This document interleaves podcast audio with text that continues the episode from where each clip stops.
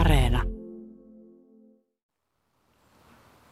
Niin on Arto tie tuonut meidät Ristikankaan hautausmaalle Lappeenrantaan.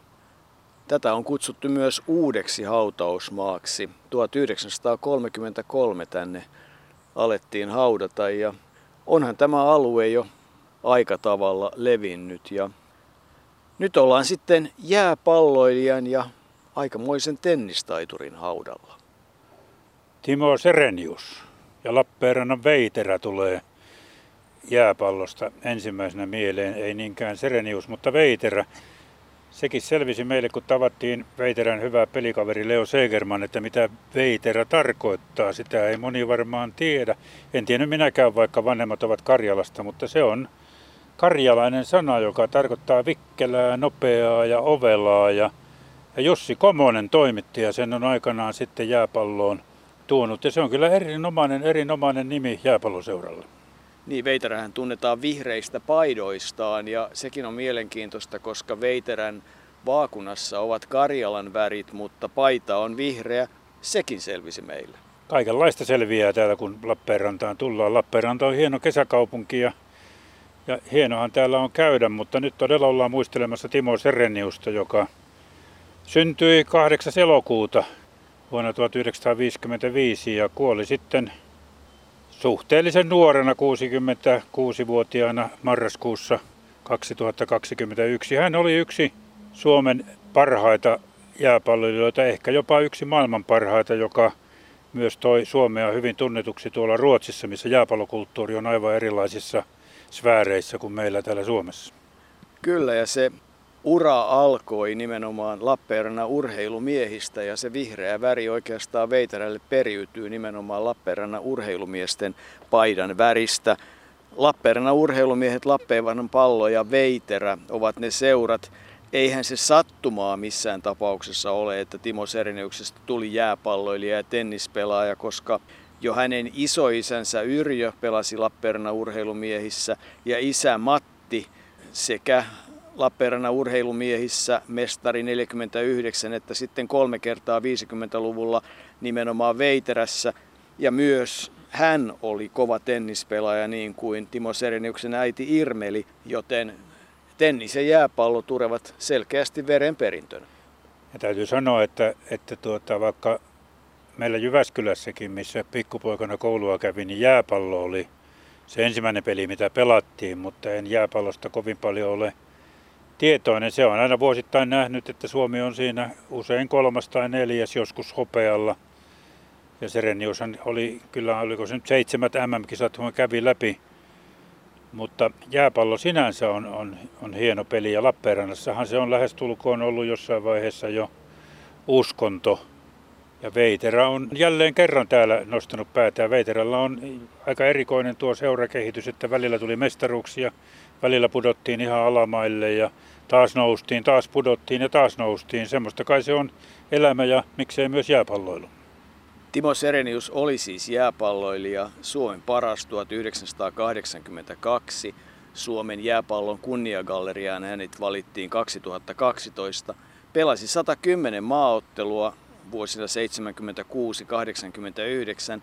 Teki neljäkymmentäviisi maalia, pelasi siis seitsemät M M-kilpailut ja saavutti muun muassa M M-hopeaa tuhatyhdeksänsataakahdeksankymmentäseitsemän, jolloin hänet valittiin parhaaksi keskikenttäpelaajaksi.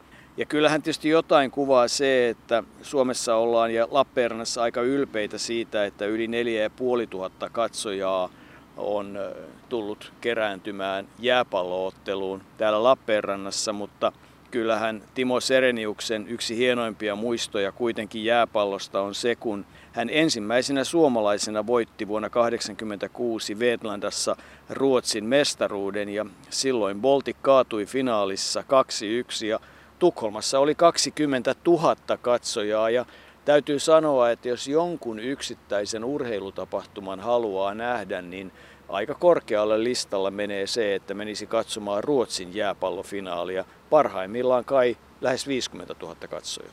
Siellä on menoa ja meininkiä ja ennen kaikkea perinteitä. Vähän voisi verrata jääpallo on ruotsalaisille vähän sama kuin meille on pesäpallo joskus aikoinaan ollut. Muistan kun ennen kaikkea Vimpelissä, kun pelattiin siellä saarikentällä, niin Siellä saattoi olla joskus kuusituhatta seitsemäntuhatta ihmistä katsomossa, kun koko pitäjässä oli kolmetuhatta ihmistä. Että samantapainen kehitys varmaan jääpallolla on ollut siellä Vetlandassa, jossa tälläkin hetkellä Vetlandan kunnassa on kaksikymmentäkuusituhatta ihmistä ja kunnan taajamassa Vetlandassa ehkä noin kolmetoistatuhatta, niin jos siellä on katsomossa ollut aina kolme neljä viisi tuhatta, niin siinä on lähestulkoon joka kolmas veitlandalainen ollut katsomassa silloinkin, kun suomalaiset pelasivat.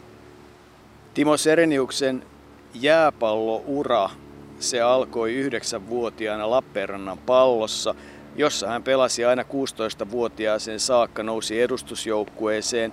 Ja vuonna tuhatyhdeksänsataaseitsemänkymmentäkuusi pelaajat siirtyivät sitten Veiterään, joka silloin aloitti uudelleen toimintansa. Ja keväällä tuhatyhdeksänsataakahdeksankymmentäyhdeksän hän sitten lopetti joukkueen kapteenina. Sinä vuonna vielä S M-hopeaa. I F K oli parempi neljä kolme loppuottelussa. Mutta kyllä hän voitti myös mestaruuden Veiterässä vuonna tuhatyhdeksänsataakahdeksankymmentä. Ja sen jälkeen oli edessä muutto Ruotsiin, ja ehkä tässä vaiheessa voidaan antaa Leo Segermanin kertoa, minkälainen se lähtö Vetlandaan oli. Joo, me tuota Timon kanssa pelattiin siis Veiterässä, ja Veiterähän osallistui silloin samana vuonna kahteen merkittävään kansainväliseen turnaukseen Ruotsissa. Toinen oli Sundsvallissa, Skidukap, jonka Veiterä voitti hienosti ja sai Skidun palkinnoksi, ja toinen oli Sapa Cup Vetlandassa, jossa me tulimme toiseksi. Sen kauden aikana ruotsalaiset seurasi meitä tietenkin jonkun verran, ja Ulf Sainio, joka oli meidän maajoukkue pelikaveri, niin otti kauden jälkeen yhteyttä, ja niin ne lentivät sitten Sapan johtajat ja Vetlandan johtajat Lappeenrantaan neuvottelemaan, ja yhdessä neuvoteltiin Timon kanssa, ja kyllä se oli merkittävä asia myöskin tietysti Lappeenrannan jääpallolle, mutta Suomenkin jääpallolle ja Timon uralle etenkin. Eli, eli hän lopetti insinööriopiskelut ja pääsi suoraan Saapalle työhön, ja hieno työpaikka olikin ja hienoon seuraan, jossa hän Hän pääsi kehittymään ja samalla myös oppi harjoittelemaan ja tuli maailmanluokan pelaaja. Kuinka vaikeat oli sopimusneuvottelut? No, sopimusneuvottelut oli melko, melko yksinkertaiset, koska ruotsalaisten esitys niin talouden kuin muidenkin osalta oli sen verran merkittävä, että meillä oli aika helppo kirjoittaa nimi paperiin. Mihin perustuu se, että kohtuullisen pienessä Vetlandan kunnassa jääpallolla on niin valtavan iso asema? Kyllä Vetlandassa on yksi tärkeä osa on tämä, nämä isot teollisuusyritykset, jotka tukevat, ja Sapa ja Myyresö, heidän näiden yritysten sponsorointi on merkittävää, ja tietenkin koko Smålandin alueella Nässjö, Vetlandan jääpallo on hyvin suosittu laji. Kuinka paljon parempi pelaaja Timo Serenius oli sen seitsemän vuoden jakson jälkeen, jonka hän Ruotsissa vietti? No, kyllähän siinä tapahtuu merkittävä muutos. Hänen, hänen pelinsä muuttui huomattavasti niin kuin voimakkaammaksi ja rohkeammaksi. Ja tietenkin sitten kun fysiikka on kunnossa, niin itseluottamuskin kasvaa. Ja myöskin se tietenkin, että hän oppi analysoimaan ja oli hyvin analyyttinen niin kuin, niin harjoittelun kuin pelaamisen suhteen. Ja näitä keskusteluja kun käytiin, niin oli mielenkiintoista käydä läpi niitä tilanteita, mitkä, miten hän näki niitä. Vetlanda on siis kunta noin seitsemänkymmentäviisi kiloa Jönköpingistä kaakkoon Smålandissa, kaupunki vuoteen tuhatyhdeksänsataaseitsemänkymmentä saakka, jolloin kuntauudistuksen jälkeen se on kunnan keskus. Siellä Timo Serenius pelasi vuodesta tuhatyhdeksänsataakahdeksankymmentä yhtä vuotta lukuun ottamatta vuoteen tuhatyhdeksänsataakahdeksankymmentäseitsemän ensin nousu pääsarjaan, ja sitten Alsvenskanissa kahdeksankymmentäyksi kahdeksankymmentäkolme, välillä yksi vuosi Göteborgissa alle Syrten joukkueessa, ja sen jälkeen vielä kolme vuotta pääsarjassa, ja tuohon jaksoon todella mahtuu se Ruotsin mestaruus. Hän oli siellä pidetty ja taitava, hyvä pelaaja, ja nimenomaan kehittyi sinä aikana. Niin, niin kuten Leo Segerman sanoi, hän kehittyy siellä ja hänestä tuli yksi huippupelaajista koko jääpallossa. Vetlandassa kyllä hänet muistetaan hyvin. Vuonna kaksituhattakaksitoista viimeksi hänestä vetlandalaiset halusivat haastattelua ja siinä sitten puhuttiin niistä vanhoista ajoista jo. Serenius sanoi siinä haastattelussa oleskelevansa paljon kesämökillä siinä vaiheessa ja katsovansa vaan jääpalloa katsomossa, mutta muisti hyvin, kun kaksituhattayksi Båstadissa oli joukkue, vanha joukkue kokoontunut silloin, kun viisitoista vuotta tuli tuosta mestaruudesta ja siellä pelattiin golfia ja muisteltiin Baltikin kaatamista luvuin kaksi yksi, niin kuin totesit. Se oli hienoa aikaa. Ja sitten kun häneltä oli kysytty siinä haastattelussa, että mikä oli hänen elämänsä tärkein ottelu, niin Timo Serenius oli sanonut, että se oli vuonna kahdeksankymmentä kesällä, kun puheenjohtaja, V B K:n puheenjohtaja Lars Forsell ja kasööri Priester Friberi lensivät yksityiskoneella Lappeenrantaan ja tehtiin se sopimus. Eli kyllä hän piti sitä Ruotsiin pääsyä elämänsä ja jääpalloilun ja muutenkin erittäin tärkeänä ja todellisena muutoksena. Ehkä vielä kuvaavaa siitä Vetlanda B K:n toiminnasta on se, että seitsemän kertaa joukkue on ollut Ruotsin loppuottelussa, kolme mestaruutta, kahdeksankymmentäkuusi, yhdeksänkymmentäyksi ja yhdeksänkymmentäkaksi. Ja Timo Sereniuksen lisäksi Leo Segerman, Sami Laakkonen ja Samuli Niskanen muun muassa ovat edustaneet seuraa suomalaispelaajista, niin kuin myös edellä mainittu Ulf Sainio. Ja kyllähän nämä nimet kertovat, että, että nimenomaan kovia pelaajia sinne on hankittu. Se just kyllä kenttä, jonka ennätys, katsojaennätys on neljätuhatta neljäsataaseitsemänkymmentäviisi, se syntyi kahdeksankymmentäviisi semifinaalissa Muutaalaa vastaan. Siinä niin kuin kuvaus siitä, että miten pienessä kunnassa nimenomaan isojen tehdaslaitoksen tuella voi syntyä valtavan iso asia. Mutta se on jääpallo. Toinen peli on sitten tennis. Mutta palataan vielä sen verran sinne Ruotsiin, että kun hän sieltä lähti pois, niin hän tuossa samassa haastattelussa, josta äsken mainitsin, hän totesi, että, tai on sen jälkeenkin todennut, että hän lähti sieltä pois, kun hän huomasi olevansa ruotsalaistumassa.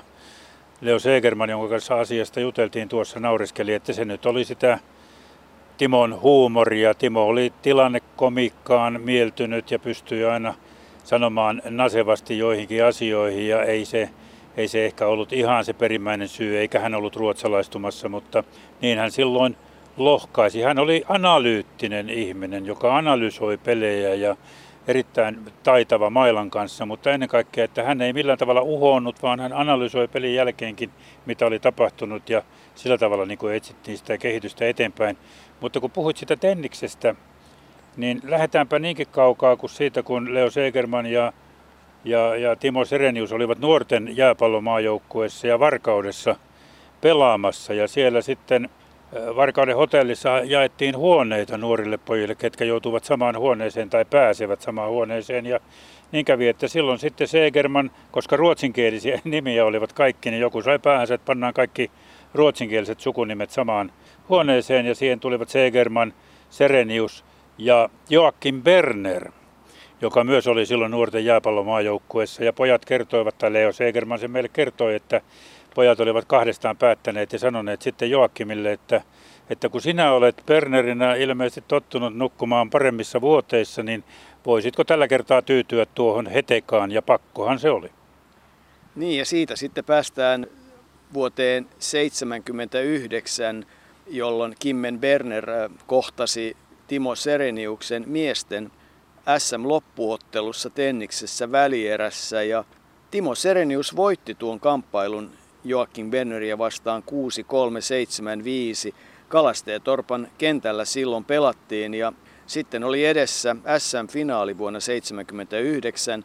Siinä vastassa Matti Timonen ja Matti Timonen oli silloin parempi kuusi kaksi kuusi neljä, mutta äs äm-hopeaa tenniksessä ja kyllä hänellä on viisi junioreiden Suomen mestaruutta, silloin Lappeenrannan tennisseuraa edustaen. Ja mielenkiintoisin on se, tai yksi mielenkiintoinen yksityiskohta on se, että hän pelasi myös Wimbledonin perinteisen tennistunnauksen juniorisarjassa, siis alle kahdeksantoistavuotiaiden sarjassa. Ja kohtasi siellä voittoisasti intialaispelaajan nimeltään Ashok Amritraj. Ashok Amritraj, niin kai se äänetään toivottavasti. Se, mikä siinä on mielenkiintoista, on, että tästä Ashok Amritrajista tuli sitten myöhemmällä iällä maailmankuulu elokuvatuottaja. Asuu kyllä edelleen Intiassa, mutta on tuottanut elokuvia, joissa käytännössä kaikki maailman tunnetuimmat tämän hetken, tai sanotaan nyt viimeisen viisitoista kaksikymmentä vuoden aikana tunnetuimmat filmitähdet ovat olleet mukana, joten hänen tappionsa Timo Sereniukselle kääntyi sitten tällaiseksi voitoksi. Timo Serenius jatkoi tennistä ikämiehiin asti, mutta ei elokuvatuottaja hänestä ei kyllä tullut. Ei, mutta kyllä elämäntarinassa, tässäkin elämäntarinassa on tietysti monenlaisia aineksia myös elokuvaan. Paluu Suomeen vuonna tuhatyhdeksänsataakahdeksankymmentäseitsemän ja siinä vaiheessa hän sai sitten työpaikan vakuutusyhtiöstä. Hän kauppasi vakuutuksia. Koulutukseltaanhan Timo Serenius oli Lappeenrannan teknisestä opistosta valmistunut insinööri, erikoisalanaan kunnallistekniikka, mutta tarkka kaveri ja, ja muuta vastaavaa, mutta jotenkin jäi sellainen tunne, että ei se vakuutusten myynti ehkä kuitenkaan sitten ollut hänelle sitä parasta mahdollista työtä. Ei, vaikka hän sitten vielä pystyi pelaamaan pari vuotta sieltä Ruotsista tultuaan ja voittihan Veiterä, niin en tiedä voiko sanoa voitti, mutta voi oli hopealla S M-sarjassa vuonna tuhatyhdeksänsataakahdeksankymmentäkahdeksan. Silloin hämärästi muistan minäkin katsoneeni televisiosta mielestäni, kun Kallion kentällä I F K ja Veiterä pelasivat tuota loppuottelua ja lunta tuli sitten oikein reilusti, niin että sitä varmasti piisasi ja I F K sen lopulta siellä lumipyryssä voitti neljä kolme ja Veiterä jäi hopealle, mutta hyvä saavutus sekin. Ja sen jälkeen sitten Leo Segerman ja Timo Serenius olivat vajaan vuoden Veiterän valmentajinakin ennen kuin vuonna tuhatyhdeksänsataakahdeksankymmentäyhdeksän tuo pelaaminen Sereniuksen osalta kokonaan loppui ja hän ryhtyi etsimään paikkaa työelämässä ja I F F:n vakuutusmyyjänä. Ja ei se ilmeisesti insinöörille ja tällaiselle analyyttiselle ihmiselle, joka ei ollut mikään myyntitaitaja, niin ollut sitten kuitenkaan se paikka, jossa olisi saanut samanlaista tyydytystä kuin sai tietysti pelaajana. Ehkä hän ei ihan samanlaista tyydytystä ja selkään taputtelua tarvinnutkaan, mutta, mutta kaukanahan se oli siitä ajasta, jolloin hän oli maailman parhaita jääpalloilijoita. Tai ei oikeastaan kovin kaukana, koska vielä tuhatyhdeksänsataakahdeksankymmentäkahdeksan pelattiin ensimmäinen viiden maan turnaus, Savitska ja Rassia turnaus, ja Voitto Sulander on siitä kirjoittanut tarinaa, antoi arvosanan Timo Sereniukselle yhdeksän plus, ja Timo Serenius tuossa turnauksessa laukoi yhdeksän maalia. Oli siinä vaiheessa koko sen Ruotsin kokemuksensa jälkeen ehkä parhaassa kunnossaan varmasti. Siellä Ruotsissa nimenomaan hänen erinomaisuutensa tuli yksi uusi elementti, eli siellä hän oppi myös sen kovemman harjoittelun, koska siihen asti voi sanoa, että noin sata seitsemänkymmentäkuusi senttinen, seitsemänkymmentä kiloinen ei ehkä fyysisiltä ominaisuuksiltaan ollut niin kuin kaikkein kovimmillaan. Sen sijaan se, missä hän oli hyvä, niin hän oli aivan ällistyttävän hyvä mailan käsittelijä, luonnon lahjakkuus, jolla oli erinomainen kyky hahmottaa kenttää ja palloa. Äsken kun sanoin, että kaukanahan se oli ja sanoit, että se oli lähellä, niin tarkoitin tunnetasolla. Eli onhan se kaukana olla maailman parhaita urheilijoita lajissaan ja sitten vakuutusmyyjänä I F F:ssä, joten siitä lähinnä oli kysymys. Mutta tuo, mitä sanoit siitä mailan käsittelystä ja kentän hahmottamisesta, niin se kyllä piti paikkansa, niin kuin Leo Segerman kertoi, että hän oli myös erittäin hyvä antamaan pitkiä syöttöjä. Huusi vaan Segermanille, että kato, ettei se mene päädystä yli. Ja Segermanin tehtävä oli sitten ottaa pallo ilmasta alas ennen kuin päätyraja tuli vastaan. Ja ne syötöt tulivat ilmeisesti aika lailla sinne, minne oli tarkoitettukin. Ja kyllähän se on ollut varmaan mahtavaa, kun puhuttiin yleisömääristä aikaisemmin, että Habarovskissa, kun aikanaan kahdeksankymmentäyksi he pelasivat, niin siellä oli kolmekymmentäyksituhatta katsojaa. Et, eli ei me voida oikein kuvitellakaan, että, että minkälaisia katsojamääriä jääpallossa voi olla.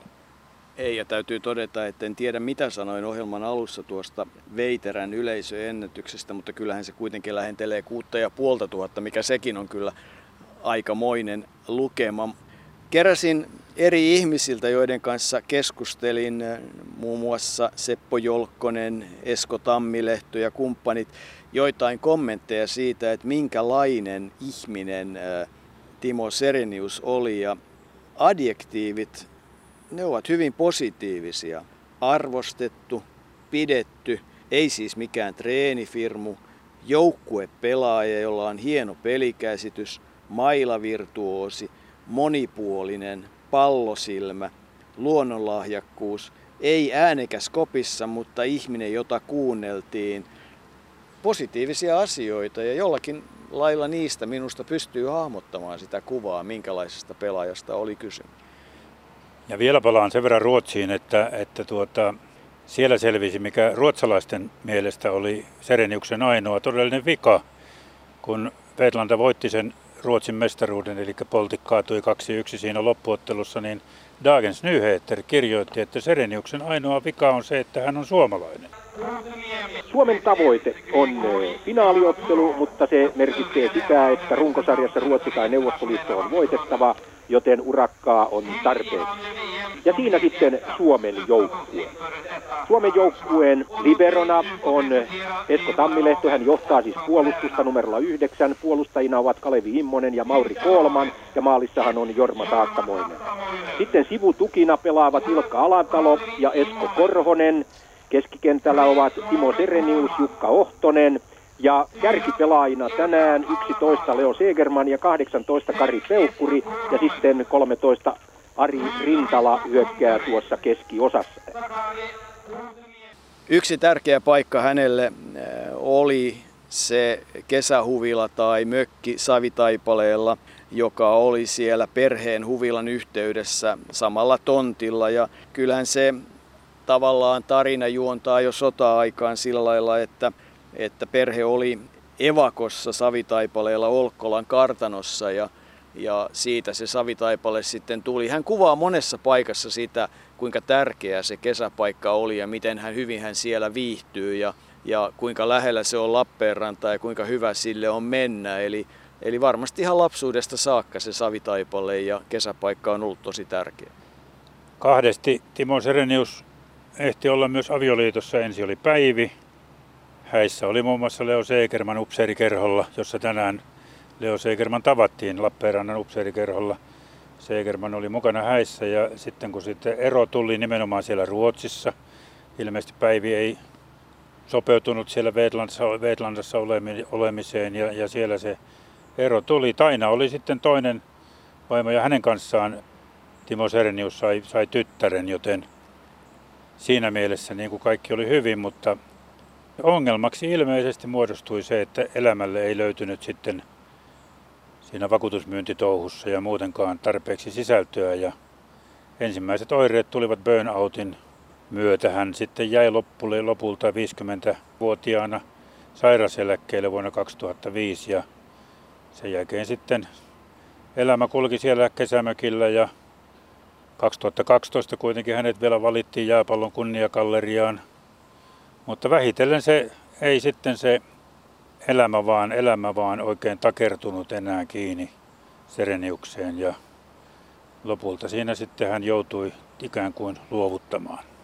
Niin, alkoholilla oli osuutta asiaan, elämä oli, oli vaikeaa ja kyllä varmaan tavallaan se pelaajauran jälkeinen arki iski aika kovaa, ei ollut enää tietyllä tavalla sitä tähtistatusta eikä selkään taputtajia. Ja jos niitä selkään taputtajia oli, niin ne olivat ehkä vähän vääränlaisia. Et vaikea ja, ja ehkä jossain määrin yksinäinen se elämä oli ja elämä toisen puolison kanssa välillä sujui paremmin ja välillä sitten ehkä huonommin juuri näistä syistä johtuen. Mutta että kun ajatellaan sitä uraa, minkä hän urheilijana teki, kolmetoista vuotta jääpallon ehdottomalla maailman huipulla ja voidaan sitten sanoa, että oli laji iso tai pieni, niin kun siinä on huipulla, niin se tarkoittaa tässä tilanteessa huippu-urheilua.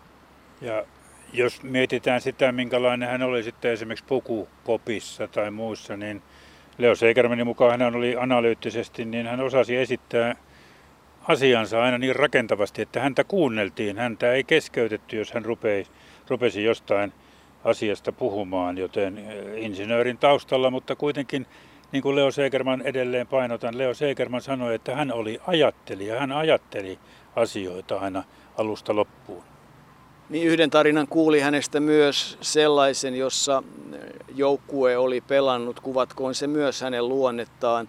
Suomi oli pelannut äm äm-kisoissa Yhdysvaltoja vastaan ja Timo Serenius oli keskikentältä lähdössä kovaa vauhtia läpi ja yhdysvaltalaispelaaja kuitenkin, niin kuin hän itse kertoo kirjassaan, onnistui kuitenkin jollakin tavalla sitten kampittamaan Sereniuksen niin, että se läpiajo estettiin ja ehkä siinä sitten mailla meni jalkoihin, ei myöskään niin mukavalla tavalla, niin Timo Serenius oli noussut ylös ja ehkä vähän hymähtänyt siinä ja, ja todennut, että well done.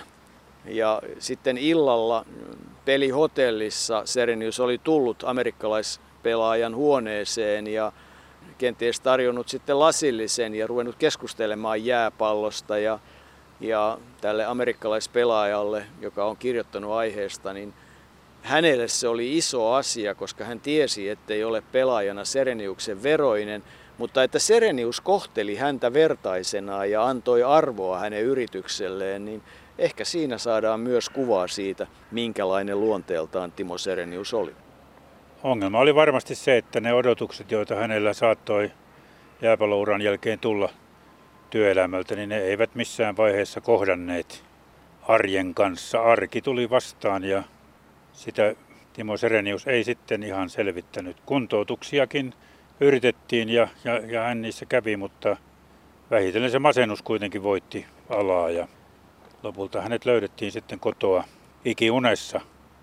Se oli hänen elämänsä päätös. Hieno elämä kuitenkin, jossa oli paljon hyviä hetkiä. Hänet tunnetaan jääpallossa ja tenniksessä muutamalla lempinimellä. Serba ja Timperi ovat ne nimet, joita käytetään. Ja semmoinenkin pieni yksityiskohta hänen tenniksestään on se, että Savitaipale, joka siis todella on ollut tärkeä paikka, niin Savitaipaleellahan on järjestetty naisten ammattilaistennisturnausta. Ja, ja niin kerrottiin, että jonain vuonna, kun hän siellä kesää vietti ja se turnaus oli edennyt loppuotteluun, niin häntä oli pyydetty selostamaan tuon kyseisen turnauksen naisten loppuottelun. Naisten turnauksesta oli kysymys televisioon ja Timo Serenius oli sen televisioon selostanut ja selostanut kuulemma hyvin. Eli kyllä hänen niin kuin ilmeisesti kykynsä analysoida ja pohtia urheilua on ollut kohtuullisen kovalla tasolla. On varmasti ollut ja tuota, monesti tulee tuossa mieleen, kun tätä Timon elämää on etsinyt, niin että, että olisiko, kuten usein sanotaan, olisiko pitänyt keskittyä johonkin lajiin, vaan tennikseen tai jääpalloon, vaan jatkaa molempia, mutta kyllähän Leo Segerman vakuutti, että kyllä jääpallo nousi Timo elämässä ihan selväksi ykköseksi, että ei siinä ollut mitään vaihtoehtoja. Ja jääpallossa hän nousi huipulle, näin voidaan sanoa, tenniksessä lähelle. Ja tennis oli ehkä semmoinen henkireikä sitten, että, että tuota, kaikki ei pyörinyt yhden asian ympärillä. Mutta valitettavasti elämä on. Elämä on tällaista. Ei voi mitään. Välillä menee erittäin hyvin ja välillä ei ehkä niin hyvin. Niin, kyllä se tennis kuitenkin sitten oli selkä- ja jalkavaivoista huolimatta hänen elämäänsä. Aika lailla loppuun saakka hän pelasi, golfin hän jätti ja ehkä vielä kuvaavana siitä tenniksen tasosta hänen aikanaan maailmantasosta on se, että Ruotsi oli silloin kova tennismaa ja, ja Timo Serenius sitten Ruotsin aikoinakin pelasi tennistä Vetlandassa, Vetlandan joukkueessa, pelasi siellä kolmospelaajaa pienen paikkakunnan joukkueessa, kun oli kuitenkin äs äm-hopeamitalisti Suomessa, eli kuvaa ehkä Ruotsin tennistasoa, mutta että loppuun asti tietyllä tavalla ennen kaikkea tennis säilyi hänellä harrastuksena ja, ja oli osa hänen elämäänsä.